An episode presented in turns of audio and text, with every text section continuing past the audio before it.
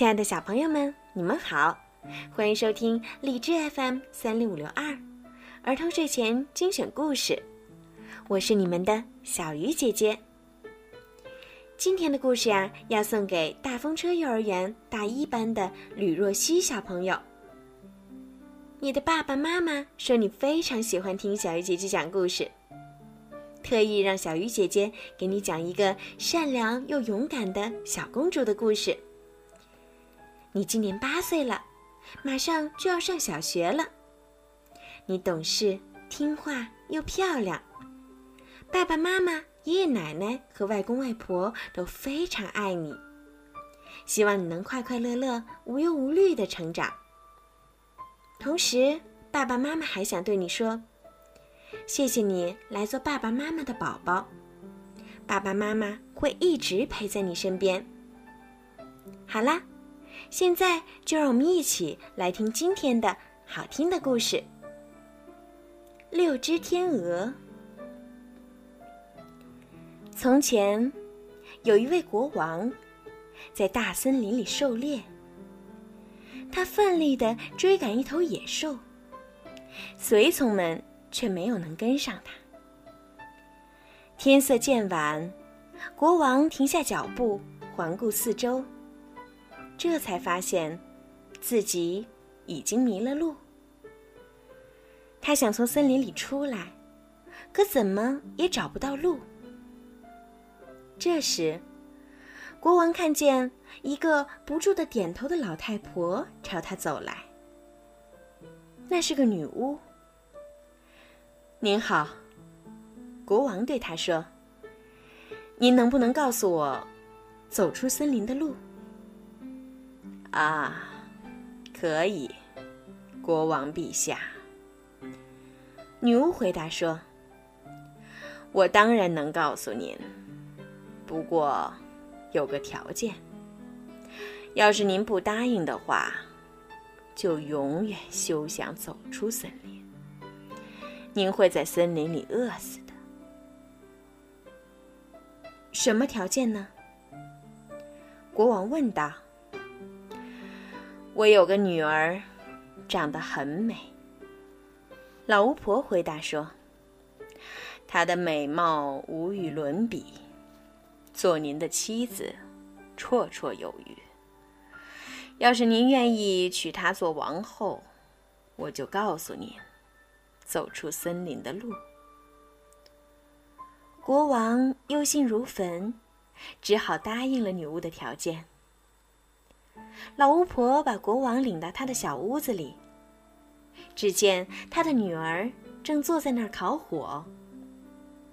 女儿接待了国王，那神色好像她早就料到国王会来似的。国王觉得她长得的确美丽非凡，可是，并不喜欢她，一看见她就不由得心惊胆战。等国王把姑娘抱上了马，老巫婆才把路告诉国王。国王回到王宫之后，便和姑娘举行了婚礼。国王曾经有过一次婚姻，他的第一个妻子给他生了七个孩子，六男一女。国王特别疼爱他们。婚礼之后。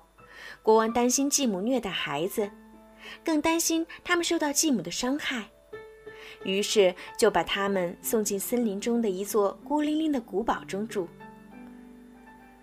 城堡位于密林深处，路特别难找。要不是有位女巫送给国王一个奇妙的线团儿，连他自己也休想找到。只要国王把线团儿在地上往前一抛。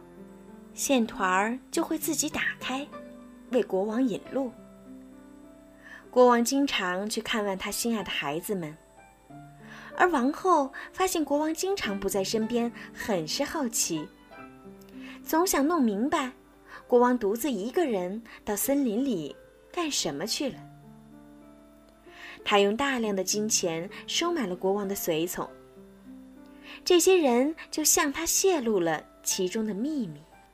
还把能引路的线团儿也告诉了他。从此，王后便心神不宁。直到知道了国王收藏线团的地方之后，她才安下心来。随后，王后用白绸缝了几件小衬衫。她跟母亲学过巫术，就在每件衬衫里缝了一道符咒。一天，国王骑马狩猎去了，王后便带着这些小衬衫走进森林。用线团儿在前面给他引路。孩子们远远的看见有人来了，以为自己亲爱的父亲来看望他们，个个欢天喜地，都跑着去迎接。就在这时，继母朝他们每人抛过去一件小衬衫。小衬衫一碰到他们的身体，眨眼之间，他们就一个个的变成了天鹅，飞上天空。消失在远方。王后回到宫中，心花怒放，以为打发了这些继子女。谁知，那个女孩并没有和她的兄长们一块跑出来迎接，而王后对此却一无所知。第二天，国王去看望这几个孩子，发现只有女儿一个人在城堡。你哥哥们呢？国王问道。唉，别提了，亲爱的爸爸。女儿回答说：“他们都走了，只剩下我孤零零一个人了。”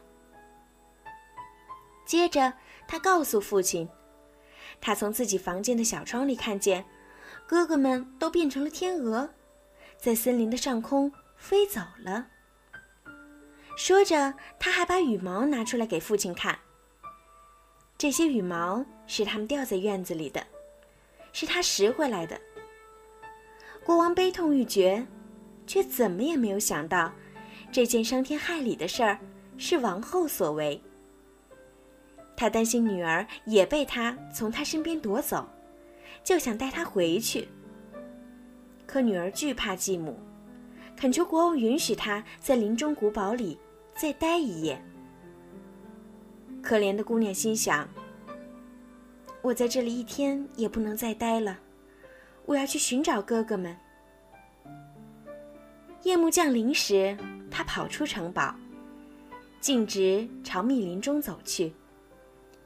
他走了整整一夜，第二天又一刻不停地走了一整天。直到累得精疲力尽，再也走不动一步了，这才停下了脚步。就在这时，他看见一间猎人栖身的小屋，便走了进去。发现屋子里有六张小床，可他不敢躺在床上，于是就爬到一张床下，躺在了硬邦邦的地上。准备在那里过夜。太阳快落山的时候，他忽然听见沙沙的声响，看见六只天鹅从窗口飞了进来。天鹅们飞落在地上，相互吹着气，吹掉了身上的全部羽毛。接着，它们的天鹅皮也像脱去衬衫一样，从身上脱落了。这时，姑娘再看他们，发现原来是她的几个哥哥。她喜出望外，急忙从床下爬出来。她的哥哥们一见自己的小妹妹，也异常高兴。可是，他们高兴的时间却很短。你说什么也不能待在这儿。他们对小妹妹说。这可是个强盗出没的地方，要是他们回来发现了你，你就没命了。你们难道不能保护我吗？小妹妹问道。不能啊，他们回答说：“我们每天晚上只有一刻钟的时间可以脱掉天鹅皮，恢复人形，然后我们又要马上成天鹅的呀。”小妹妹一听哭了起来边哭边说难道你们就不能得救吗？唉还是不能啊。他们回答道那些条件实在是太苛刻了要整整六年啊。你既不许说话也不许笑出声而且在这六年里，你还必须用水马池草为我们缝六件小衬衫。只要你嘴里露出一个字，一切努力就前功尽弃了。”哥哥们话音刚落，一刻钟的时间。就到了，他们又变成了天鹅，从窗口飞走了。姑娘呢，下定决心，不惜付出一切，哪怕是自己的生命，也要救哥哥们。夜幕降临时，他离开小屋，走进密林深处，爬到一棵树上过了一夜。第二天早上，他便四处采集水马齿。开始缝衬衫。他不能和任何人说话，也没心思笑，所以就坐在那里，只顾低着头忙手里的活儿。他在森林里就这样过了很长一段时间，直到有一天，当地的国王到森林里来打猎。猎手们来到姑娘坐在上面的那棵树跟前。他们发现了他，便大声的跟他打招呼，问他说：“你是谁呀？”可他默不作答。快下来吧，他们对他说：“我们不会伤害你的。”他听了，只是摇了摇头。他们还是一个劲儿的问这问那，他就把自己的金项链扔给他们，心想这下。他们该满足了吧？谁知这些家伙还是不肯罢休。于是他又把腰带扔给他们，可仍然无济于事。接着他又把吊袜带和身上所有可有可无的东西都一件件的扔给了他们。最后，身上只穿着内衣。可就是这样，这些猎手还是赖着不走。并且爬到树上，把姑娘抱了下来，领到国王面前。国王问他：“你是谁？在树上干什么呢？”可他并不回答。国王于是用自己会说的每一种语言问他，他却仍然闷不作声。姑娘异常美丽的容貌打动了国王的心，他深深的爱上了她。国王把自己的斗篷披在她身上，抱她上了马，让她坐在自己的前面，带着她回到了王宫。随即，国王吩咐给他穿上五彩缤纷的服装。这样一来，他就越发的光彩照人，美若天仙了。可他就是一语不发。吃饭的时候，国王让他坐在自己身边。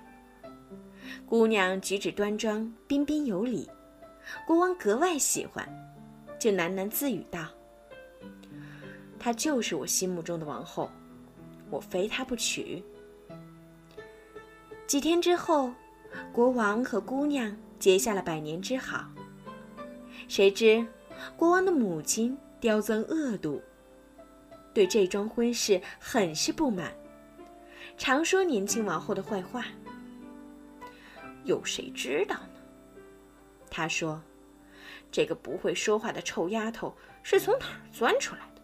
她根本不配做王后。”转眼一年过去了，王后的第一个孩子出生了。老太婆趁王后睡着了，把孩子给抱走了，还在王后的嘴上涂了一些鲜血，然后。她到国王面前去诬告王后，说她是吃人的妖怪。国王听了不肯相信，也不容许谁伤害王后。可王后呢，对一切都置若罔闻，只是一刻不停的做着缝衬衫。第二次，王后又生了一个漂亮的男孩。这个歹毒的婆婆再一次故伎重演。国王听了，还是不肯相信。他说：“他那么虔诚，心地那么善良，不会做出这种事儿来。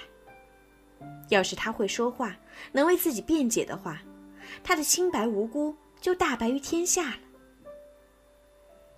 可是，老太婆把第三个刚刚出生的孩子偷走之后，又去诬告王后。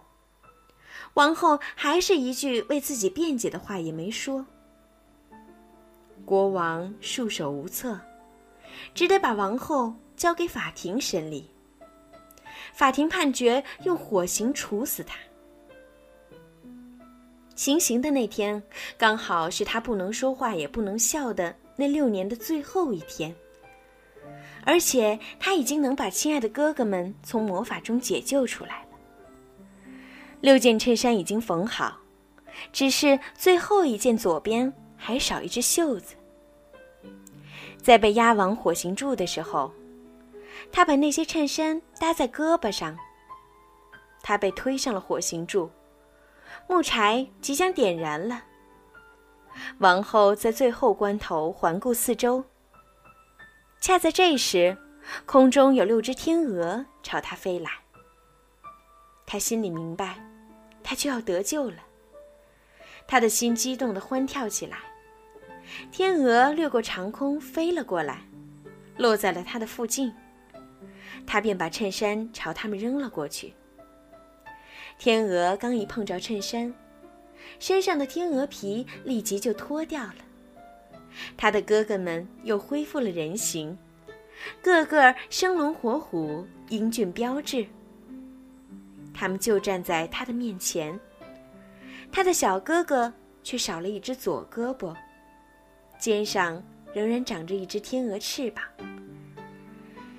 兄妹们相互又是拥抱又是亲吻，随后，王后走到深受感动的国王面前，开口讲了起来：“亲爱的夫君，现在我可以开口说话了，可以向您表明，我是清白无辜的，遭到了诬陷。”接着，他跟国王讲述了老婆婆伤天害理的行径。他偷走了她的三个孩子，把他们藏了起来。一会儿，孩子们被送到国王面前了。国王心潮澎湃，激动不已。刁钻恶毒的老婆婆受到了应得的惩罚，被捆绑在火刑柱上，烧成了灰烬。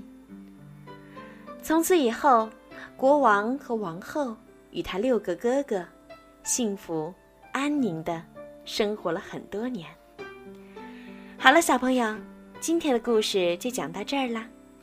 如果你们喜欢听小鱼姐姐讲故事，记得让爸爸妈妈动动手指，多多的帮小鱼姐姐转发和评论，这样啊，就会有更多的小朋友可以听到小鱼姐姐讲故事了。